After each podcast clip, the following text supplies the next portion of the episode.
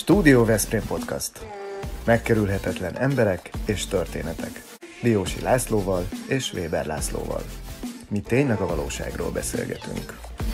Köszöntjük vendégünket és hallgatóinkat, nézőinket. Vendégünk Lesic Eszter, és hát egy érdekes témával fogunk ma megismerkedni, ugyanis könyvtári önismereti irodalom rágja a szánkba, hogy a sorsunk az ugye a saját kezünkben van. Azonban vannak olyan helyzetek, amikor vadidegen emberek hoznak, vagy hozhatnak sorsfordító döntéseket velünk kapcsolatosan, és hát ilyen hatalommal vannak felruházva általában a HR-esek is.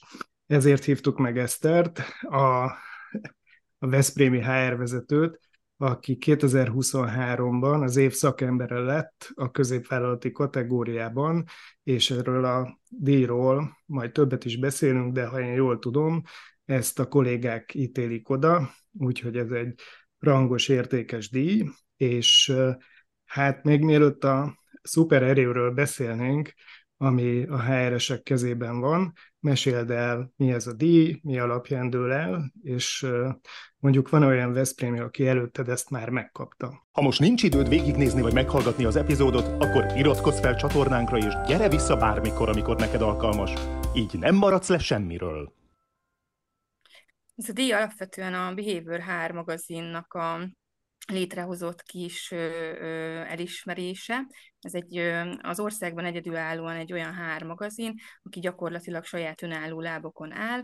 Negyedik éve ö, ítélik oda ezt az elismerést ö, a, a hár szakemberek ö, között, és ö, Alapvetően ez egy anonim jelöléssel indult, tehát az első körében nem azt nézik, hogy, hogy kik és mit képviselnek, vagy hoztak létre, hanem hogy a kollégák hogyan értékelik, ki az, akit ők érdemesnek találnak országos szinten arra, hogy egyáltalán nominálva legyen. Így kerültem be 37 jelölt közé, ezt követően egy pályamunkát kellett elkészíteni, a pályamunkába pedig gyakorlatilag a szakmai életút és ezeknek az állomásai eredményekkel tarkítva lettek a, a gyakorlatilag beadandó dolgozatban. Ezt egy ilyen szakmai zsűri értékeli végig, ezen felül pedig volt egy ilyen közönségszavazás része. A döntőbe jutáshoz arra volt szükség, hogy vagy a közönségszavazáson a kategóriának a legtöbb szavazatát hozza be a jelölt, vagy pedig a szakmai zsűri legjobb négy közé válaszza be. Engem a szakmai zsűri választotta a legjobb négy közé, így kerültem a döntőbe, és a döntőben pedig már egy ilyen a pályamunka és egy ilyen videófelvétel, tehát élő kérdések, helyszíni reakciók alapján egy pontrendszerben mérették össze a, a döntős szakembereket, és így született meg a végeredmény. Na és mit gondolsz, hogy te mivel, mivel, mivel emelkedtél ki ebből? Mi ez a szupererő, amit ott felfedeztek benned a pályázat bírálói? Mm, nem volt lehetőségem megkérdezni, de nézve a többi ö, ö, szakembernek a leadott munkáját, tehát a teljes leadást ugye nem kaptuk meg a videókba, ö, kaphattunk betekintést, amiben én ö, azt gondolom, hogy ha nem is kiemelkedő, talán egy kicsit más irányból közelítettem meg a, a szakmát, és közelítem meg a szakmát, az az, hogy nem gondolom, hogy a HR kizárólag egy ilyen operatív szakma, nem gondolom, hogy csak arra kell odafigyelni, hogy minden számot és, és KPI-t teljesítsünk határidőre, hanem azon felül nyilván a biznisz érdekeit szem előtt kell tartani, és ennél talán egyel, hogyha hátrébb lépünk, fontos, hogy úgy hozzunk eredményeket, és úgy hozzunk aktivitásukat, amivel nem csak a, a, a helyi cégnek és az ott dolgozó munkavállalóknak tudunk jó irányokat mutatni, hanem, hanem az egész társadalomra tudunk hatást gyakorolni. De annak örültél, mikor megtudtad, hogy hát neves hölgyek is reprezentálva vannak ebben a zsűri, zsűriben. Ugye a Tomán Szabina, meg a Dobi Kitti, aki az MBH banknak a vezérigazgató helyettese és mások. Szóval jó az, hogyha hölgyek is ott vannak, mert akkor a, azok a problémák, amelyekre különösen érzékenyek a hölgyek, talán jobban artikulálások kerülnek? Hát én azt gondolom, hogy ez mindig két élő fegyver, mert nők egymás között nagyon erősek tudnak lenni, Azt is gondolom, hogy nyilván a pályamunkámnak egy része volt, a videóban is említést tettem arról, hogy nekem szívügyem az a női egyenjogúsági kérdés. Nem, nem látom azt, hogy ebben az országban előrelépések történnének akár a törvényi szabályozások tekintetében, akár vállalati szinten. Nagyon sok olyan céget látok magam körül is, ahol, ahol nagyon várják a női vezetőket, ameddig férfiként tudnak viselkedni. Úgyhogy én azt gondolom erről erről, hogy jó is, hogy nők ott voltak, azt gondolom, hogy jó, hogyha hangot tudunk adni annak, hogy a gender az milyen szinten tudja befolyásolni az üzleti sikerességét valakinek, és hát megismerni Tumán Szabinát, hogyha őt kiemelhetném, akkor ez egy, egy kuriózum, én magas szinten felnézek ő rá, és amit ő létre tudott hozni, meg hát arra is, hogy ő tényleg úgy néz ki, mint a fotókon, tehát ő, ő egész életében photoshoppal van maga körül, nem tudom, hogy hogy csinálja. Úgyhogy nyilván nagyon-nagyon-nagyon jó volt, igen. Biztos egészségesen étkezik, sportol, de ha már itt tartunk ennél a kérdésnél, akkor ugye te a Valeónál dolgozol, a Veszprémi Site, így hívjátok, hogy Veszprémi Site, eh, és ahogy fogalmaztál az előbb, eh, amíg férfiként viselkedik egy nő, addig, addig szeretik, ha vezető pozícióban van, de hogy ez a bizonyos üvegplafon, ami ott van fölöttetek nők fölött, ezek szerint akkor neked ezt sikerült áttörnöd, tehát nőiességeddel is, vagy azzal a megközelítéssel, amit a nők tudnak képviselni, is ott tudsz lenni akkor a, ebben, a, ebben a vezetésben? Ö, igen, mm, egyért Egyértelműen igen, nekem szerencsém van, hiszen a, a Valeóban különösen odafigyelnek arra, hogy hogyan tudnak érvényesülni talentek, tehát tehetségek, függetlenül attól, hogy milyen a bőrszínük, milyen a vallási hovatartozásuk, milyen a, a genderbeosztásuk, vagy minek vallják éppen magukat. Úgyhogy én ebből a szempontból azt gondolom, hogy egy nagyon szerencsés vállalatnak dolgozhatom, és azt is látom, hogy a vezetőségben nem én vagyok egyedülnő, és azt is látom, hogy, hogy a férfi vezetők is igenis el tudnak szakadni attól, hogy ki milyen hangszínen beszél, vagy ki mit hoz be, uh-huh. és tényleg egy uh-huh. produktumot tudják értékelni. Csak egy rövid megjegyzést, én ahogy utána néztem, utánad néztem, úgy láttam, hogy te vezetted a cégnek a tehetség központját is egy ideig, ugye? Ezt jól, jól láttam. Igen, igen, én, ha jól emlékszem, 2021, tehát hogy a, a kisgyermekem születése után kerültem be egy olyan vezetői pozícióba, ahol a toborzás kiválasztási területet és a, a, hát úgy neveztük, hogy learning, a Valeonál így kell hívni a, a tréning központot, tréning központot kell vezetni. Ezt követően egy évvel később felvásárlásra került az akkori Valeo Siemens, és a két cég összeolvadásából fakadóan ez a terület országos szintre emelkedett, így aztán már két telephelyért, két és fél telephelyért felálltam ebbe a pozícióba. Mennyire vannak protokollok a külföldi meglévő szakmai tevékenységet illetően? Ez segít benneteket? Szóval ez egy irányadó lehetőség, amikor itt a hazai módszereket kell kidolgozni és a gyakorlatot működtetni?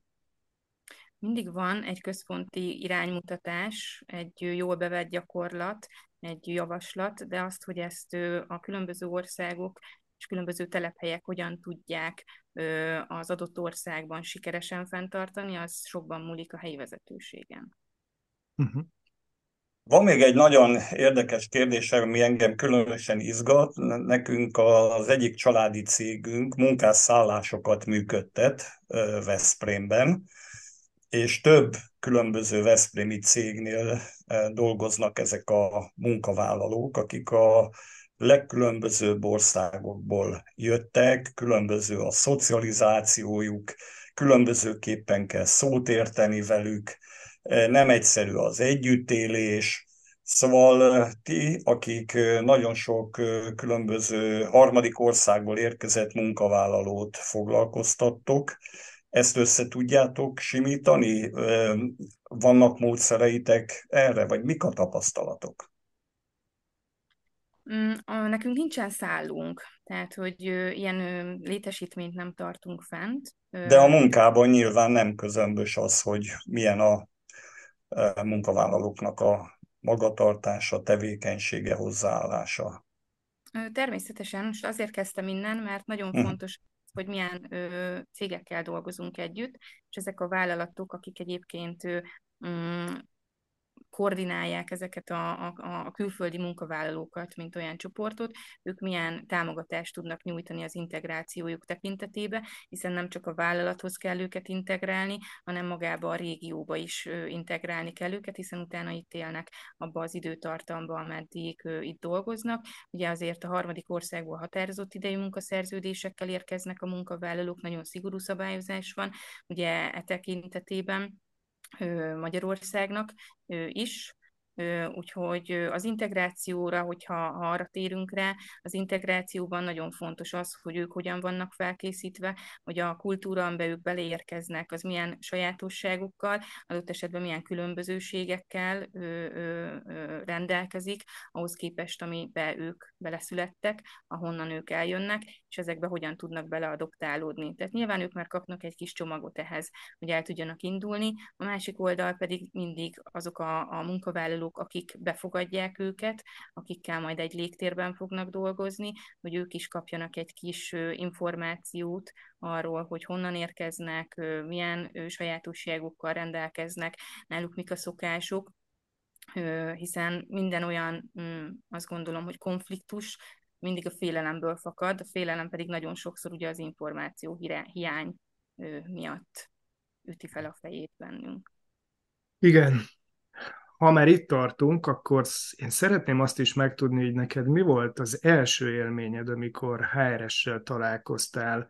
Fel tudod ezt idézni, és mielőtt, amíg ezen gondolkodsz, van egy idézet, amit én nálad is láttam, azt én most felolvasnám, mert tulajdonképpen ez az arszpoétikád is, ami így szól, hogy nem választhatjuk meg a játékot, nem választhatjuk meg a szabályokat, csak azt választhatjuk meg, hogyan játszunk. Szóval, hogy te hogyan játszottál, és a veled szemben ülő életed első HR-ese hogyan játszott, hogy láttad, hogy élted meg ezt, és ehhez képest mondjuk te mit e, tanultál abból a helyzetből, és mit csinálsz egészen másként? Igen, ez egy egész színes történet. A mai napig élénken él bennem ez a szemlék. Egyetemista voltam, és az egyetem mellett voltak munkahelyeim, összesen három, és amikor az egyetem végéhez érkeztem, akkor szerettem volna egy olyan gyakornoki pozíciót, ami, ami már tényleg felkészít arra, hogy majd főállásban mit is szeretnék csinálni, és egy egy Veszprémi fejvadász céghez kerültem be gyakornokként, ahol az volt a fő feladatom, hogy adatbázisokat szolgálja ki. Gyakorlatilag, ez egy kicsit ilyen átállás volt az online világra, és ilyen adatokat kellett rögzítenem önéletrajzokból egy, egy online felületre, és mellettem volt egy fejvadász kolléga, így érdeklődve figyeltem, hogy ez a fejvadász kolléga mit csinál egész nap, és amikor bementem hozzá, hogy tudná nekem segíteni felkészülni arra, hogy, hogy majd egy, há, hogyha én fejvadász leszek, akkor őt mi lesz a feladatom, és hogyan tudok majd abban sikeresen ö, ö, helytállni, hogyha ezt az utat választom. Ö, nagyon készségesen segített ebbe, beülhettem interjúkra, figyelhettem, a második felében a foglalkozásainknak már sikerült ö, pszichológiai elemzéseket írnom egy-egy interjú, egy-egy jelölt kapcsán, és úgy láttuk mind a ketten az ő visszajelzése alapján, hogy azért nekem ez most már jól megy jó néhány hét után, Úgyhogy amikor a 6 hetes gyakornoki időm végéhez közeledtem, akkor nagyon vártam, hogy akkor majd biztos, hogy felajánlanak nekem egy pozíciót, mert olyan nagyon jó vagyok, és annyira lelkes vagyok, és mindent teljesítek. Úgyhogy amikor az utolsó napon behívott a vezető egy beszélgetésre, akkor én felkészültem, hogy majd örömmel mondok igent, és csatlakozom a csapathoz. Ez a beszélgetés nem pont így zajlott. Azt a, az útmutatást kaptam, hogy hát az a helyzet, hogy hogy hát én nő vagyok, és szőke is vagyok, és a hangom is milyen, és engem nem fognak komolyan venni gyakorlatilag az üzleti életben. Úgyhogy a fejvadász pedig azért vezetőkkel kell dolgozzon, és, és komoly szakemberekkel is, ebben én azt gondolják, hogy nem lehetek soha sikeres.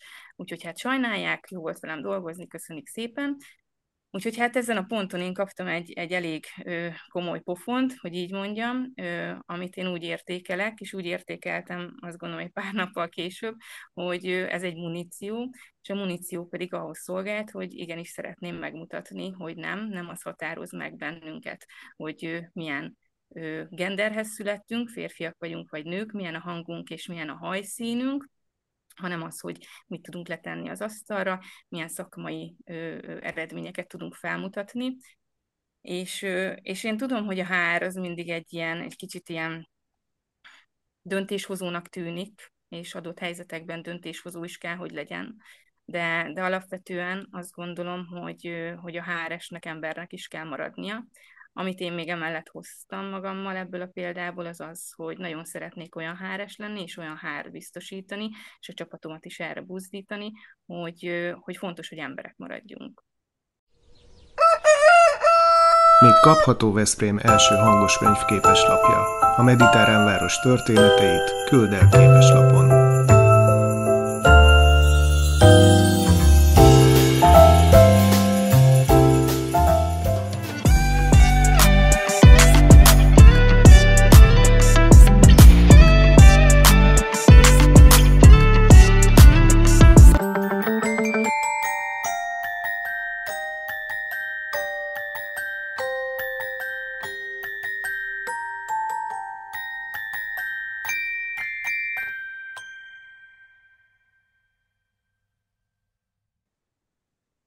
Hogy kíváncsi lennék, hogy ez a HRS illető, hogyha kinyitja az újságot és látja, hogy te lettél az év HR vezetője 2023-ban, akkor milyen arcot vág ehhez? Vagy lehet, hogy tudja is? Nem. Na. Benne, hogy tudja. Nem kérdeztem meg. Majd most megtudja a podcastból, szerintem követi az adásainkat. Én vissza szeretnék kanyarodni erre a női egyenjogúság témakörre, ugye ez a szívügyed, és megnéztem azt a kis filmet, ami téged mutat be, illetve ami alapján ugye lehetett szavazni is a szélesebb közvéleménynek, szakmai közvéleménynek, és abban az is szerepelt, hogy te a kisgyerekes anyáknak az integrációját vagyis a munkába való visszatérését is próbálod segíteni. Ez egy olyan fajsú ügy, amit külön kellett hangsúlyozni, vagy ami napi probléma? Én azt gondolom, hogy igen teljesen őszintén ezt a programot, amikor megírtam, azt a saját példám lette. Én is elmentem, kisgyermeket vállaltunk, megszületett a kisfiam, és szerettem volna visszatérni a munkavilágába. Egy kicsit előbb is gondolkoztam rajta, és hát ezt a vezetőm megérezte, úgyhogy előbb is visszahívott. Az én kisfiam 7 hónapos volt, amikor én elkezdtem mellette vezetőként tevékenykedni, és nyilván ezt úgy szerettem volna megtenni, hogy sem ő nem érzi ennek, úgy gondolom, hátrányát, sem pedig én nem érzem azt ettől, hogy, hogy esetleg rossz édesanyja lennék, csak azért, mert én nem úgy tekintettem, és soha nem éreztem a, az anyaságot főállásnak. Én valahogy úgy éreztem, hogy emellett még én sok mindent szeretnék tenni, és sok minden az, ami még beleférne a, a, az életembe. Úgyhogy amíg ezen dolgoztam és visszatértem, nyilván az egy ilyen nagyon nonlineáris foglalkoztatás volt, heti két fél napot voltam tevékenyen bent, fizikálisan az irodában, minden mást pedig nyilván édesanyám segítségével tudtuk ezt megoldani, pedig otthon gyermek mellett, alvás időben, amikor éppen lehetett mellette dolgozni, akkor tudtam így szépen elosztani a feladatokat. Ez kellett egy nagyon rugalmas csapat, kellett egy nagyon rugalmas vezető és egy nagyon rugalmas szervezet, aki ezt meg tudta tenni, és mivel ebben én sikeres voltam, úgy gondoltam, hogy mások is lehetnek sikeresek, és lehet, hogy más is van, aki otthon azon gondolkozik, hogy tudna vállalni, de főállásban nem tud visszamenni bizonyos korlátok miatt. Azért tudjuk, hogy Magyarországon a, a, a bölcsődei vagy akár az óvodai ellátásban milyen problematikák vannak jelen, hogy mennyire nehéz egy édesanyának visszatérnie, vagy akár egy családnak, hogyha ha nem szeretnének három évig kiesni a karrierjükből, vagy a hivatásukból, hogyha lehet ezt így nevezni. Úgyhogy amikor visszamentem, én szépen végig is néztem a statisztikai adatokat, én azt láttam, hogy azért bőven van Magyarországon etéren potenciál. Az akkori KSH adat azt mutatta, hogy ilyen körülbelül 16%-a a 25 és 35 év közötti nőknek, végzettséggel rendelkező nőknek, ők inaktívak a munkaerőpiacon, aminek bizonyos százaléka biztos vagyok benne, hogy onnan fakad, hogy otthon kisgyermeket nevelnek. Lehet, hogy egy bizonyos részük pedig szeretne visszatérni, ebben segítségre van szüksége. Úgyhogy a, a Valeo-nak, Valeo szervezetnek, aki Veszprémben azért több mint 3000 főt foglalkoztat, néztem meg azokat a munkatársait, akik éppen otthon kisgyermeknevelés távolléttel vannak. Velük beszélgettünk egy kicsit, hogy nekik mi lenne a vágyuk, van egy ilyen ö, ö, gondolatuk, hogy visszajönnének, mikor jönnének vissza, milyen, mi, mi, mibe kellene nekik segíteni, hogy ne csak az én példámat hozzam. Úgyhogy aztán ezekből összeállítottunk egy programot, Ebben a programban van nyilván egy ilyen nagyon finom visszavezetés, hogy akár a heti egy nap, akár ez a pár órás bedolgozás, home office tehát direkt szándékosan nem használom a távmunkát, ugye ez egy más kategória, tehát hogy, hogy otthoni munkavégzéssel kiegészülve mindenkinek egy egyedi csomagot össze tudjunk állítani, és emellett pedig nyilván támogatnunk kell azt is, hogy hogyan tudja a kisgyermeket elhelyezni, úgyhogy az anyagi támogatást is kapnak, akár a, a, a gyermekfelügyelet, babysitter utat választják, akár a magán bölcsödét választják ki, illetve nyilván fontos, hogy odafigyeljünk az ő tanítatásukra, továbbképzésükre. Így állt ez össze, és egyébként közel 40, most már lehet, hogy átléptük a 40-es határt 40 olyan anyuka jött vissza hozzánk, közülük egyébként körülbelül 10 vannak, akik előtte nem a Baleóban dolgoztak. Uh-huh.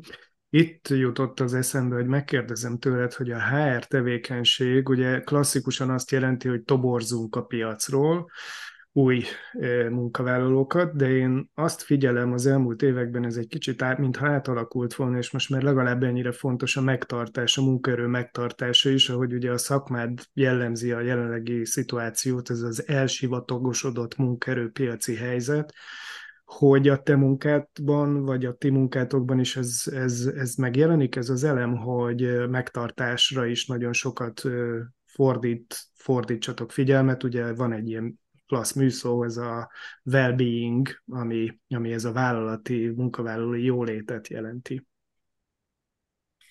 Én ott kezdem, hogy a hár ugye nem kizárólag toborzás, kiválasztás, a hár ugye nem csak megtartás, már itt tartunk, de erős megtartás fókusza is kell, hogy legyen, szervezetfejlesztés, szervezetdiagnosztika, gyakorlatilag napi operatív személyügyi feladatoktól elindulva a, a tehetségmenedzsmentig nagyon sok minden beletartozik a hárbe, mint szakmába és egy nagy cégnél ezeknek mindegyiknek jelen kell lenniük egyszerre.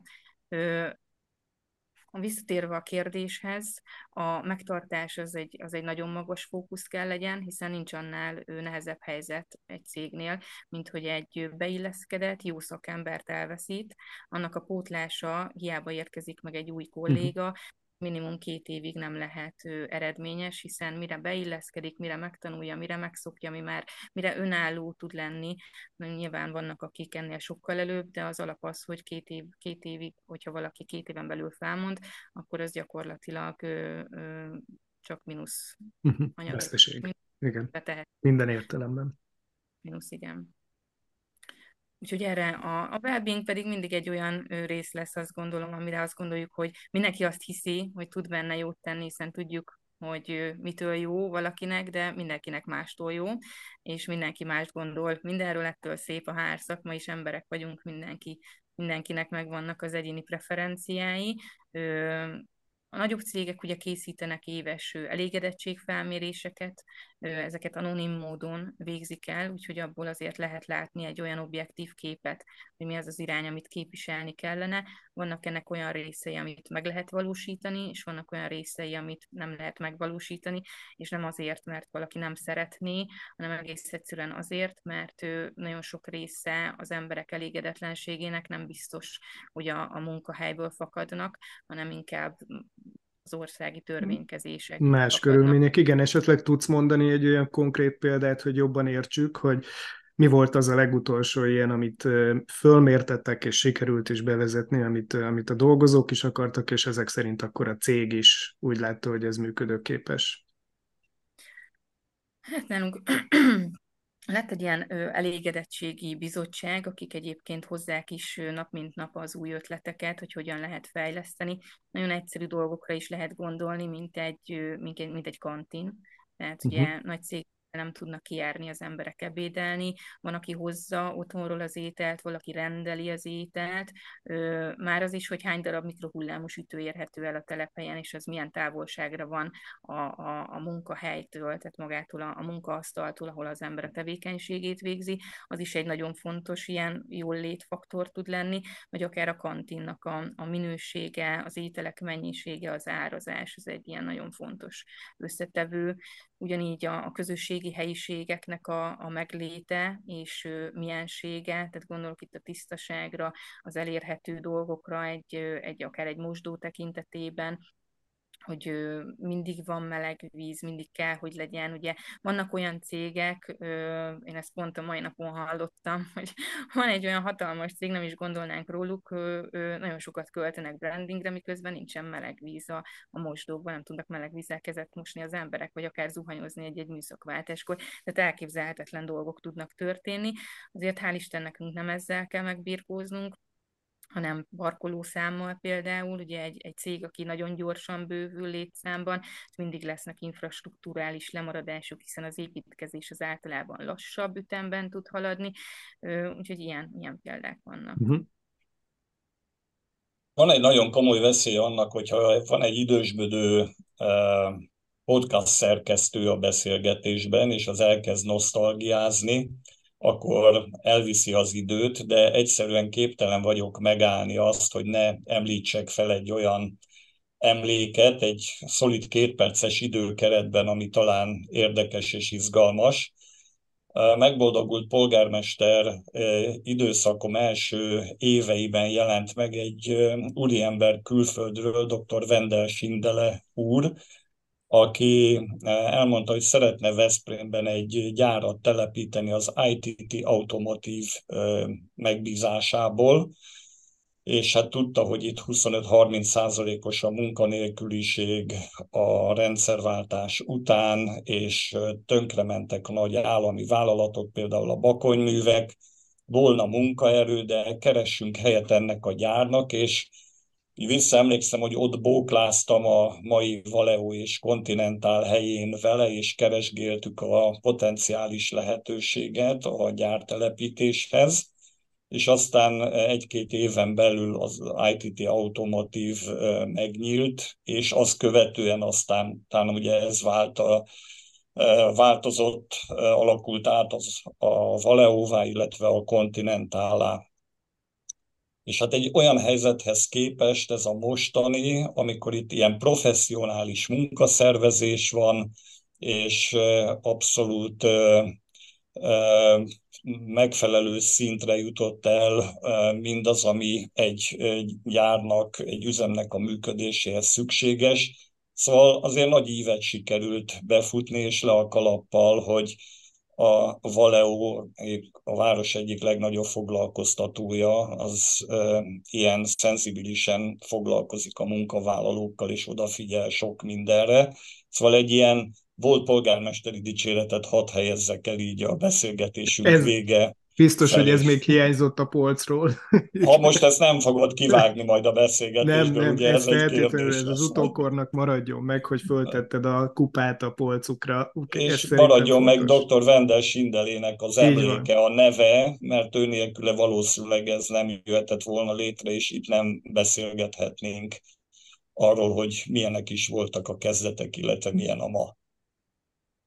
Eszter, ha megengeded, én most nem, nem nosztalgiáznék, hanem egy nagyon-nagyon aktuális kérdést tennék föl neked. Én több HR területen mozgó szakemberrel beszélgettem, és most szeretném ellenőrizni az ő válaszukat. Ők azt mondták, amikor én megkérdeztem tőlük, hogy amikor egy interjú helyzetben valaki nagyon magabiztosan, őszintén kommunikál akár a saját elvárásairól, hogy valóban nagyképűnek tűnhet egy ilyen öntudatos munkavállaló. Valóban ez egy hátrány tud lenni, ha valaki egy ilyen szituációban magabiztos, határozott, őszinte, és beszél a saját elvárásairól, nem csak arról, hogy mit áldoz be a cégnek. Hogy látod te ezt? Hát én ezt nem így látom, én nem akarom a kollégáimat rossz színben feltüntetni, távol álljon tőlem. Én azt gondolom, hogy mindig függ attól, hogy milyen pozícióra keresünk szakember, tehát hogy ö, a személyiségtől nem szabad, ö, nem szabad a személyiséget figyelmen kívül hagyni egy-egy kiválasztásnál, és a személyiségnek nem biztos, hogy az általunk preferáltnak kell lennie, hanem egy olyan személyiségnek, aki az adott csapatba, ahova keres uh-huh. szakember, és az adott csapatba és az adott feladatkörhöz uh-huh. a leginkább passzol. Tehát, hogyha valaki ő, rettentő magabiztossággal és egóval jön be, és, és elmondja, hogy mit tud, az egy tökéletesen passzoló dolog tud lenni egy, egy projekt vezetéséhez, vagy akár egy olyan vezetői ö, ö, pozícióba, ahol, ahol nehéz szakemberekkel kell majd ö, együtt dolgozni. Ö, azt gondolom, hogy a magabiztosság nem lehet hátrány, azt is gondolom, valaki tisztában a saját ö, ö, szkijeivel, mhm. bázisával, akkor az, az fontos, hogy jó legyen. Inkább az a kérdés, hogy a, a munkavállaló, aki így a leendő munkavállaló, aki eljön, ő tisztában van-e azzal, hogy önazonos -e ezekben a pillanatokban, hogy ő tisztában van-e a saját maga személyiségével, vagy egyébként ő, ő ezzel a, a magabiztossággal álcáz esetleg valamit. Inkább itt van kihívás, a, azt uh-huh. látom a toborz kollégáknak, hogy a jó felmérésre hogy karaktert kell keresni. Nem biztos, hogy a legjobb szakemberre van szükségünk, sőt, én biztosan állítom, hogy nem a legjobb szakemberre van szükségünk, hanem azokra a szakemberekre, akiknek a karaktere beilleszkedhet az adott csapatba, hiszen együtt kell majd a, legjobb eredményre jutniuk, nem egy van kell képviselni. Igen, és hát ráadásul mindenkinek fejlődnie kell az adott helyen, és ez is egy ugye szemlélet, hogy nem a legjobb, hanem majd legjobb, legjobb lesz belőle néhány éven belül, ahogy mondtad, hogy két éven belül. Köszönöm szépen, kielégítő volt a válasz, köszi. Kedves nézőink és hallgatóink, Lesic Eszterrel beszélgettünk, aki az év HR vezetője ebben az évben, ahhoz gratulálunk ismét, és reméljük, hogy a jövőben is nagyon jól tudod hasznosítani mindazokat a tapasztalatokat, amelyeket szereztél ezen a területen. Köszönjük a Vitakingnek, a Szófia Magánklinikának, a Kianti Apartmentsnek, a Targonca Trade-nek, a Ringautónak, a Bramag BMI Magyarországnak, a Nyugalom Kft-nek, az Unilever Algida Veszprémi jégkrémgyárának, a Nelson Biztosítási Alkusznak és a Royal Kertnek, hogy patronus klubunk tagjaiként segítik a munkánkat érdekes és megkerülhetetlen emberekkel beszélgethessünk, mint ahogy ez most történt. Köszönjük szépen, hogy itt voltál velünk, Eszter, szervusz! Köszönöm szépen, szép napot neked! Köszönjük, szia Eszter! Ez a Studio Veszprém műsora volt, hallgasson ránk minden pénteken! És azért megkérdezem, hogy és mit üzennél, mit üzennél egyébként annak a fejvadásznak, aki téged elpuskázott? Hát köszönöm szépen neki. Őszintén biztos vagyok benne, hogy nem így alakult volna a karrierem, hogyha nem kapom meg ezt a szükséges információt és inputot. Mindenkinek kell azt gondolom egy lökés, hogy egy Tehát jól, jól jártál azzal, hogy kikosarazott. Én azt gondolom, hogy igen. Okay. De néha van így az életben, igen. hogy úgy gondoljuk, hogy valamilyen trauma ér minket, és közben pedig az Kiderül. a mélypont, ami átlendít valamin és aminek köszönhetünk később valamiféle sikert. Úgyhogy zárjuk ezzel a beszélgetést. Igen.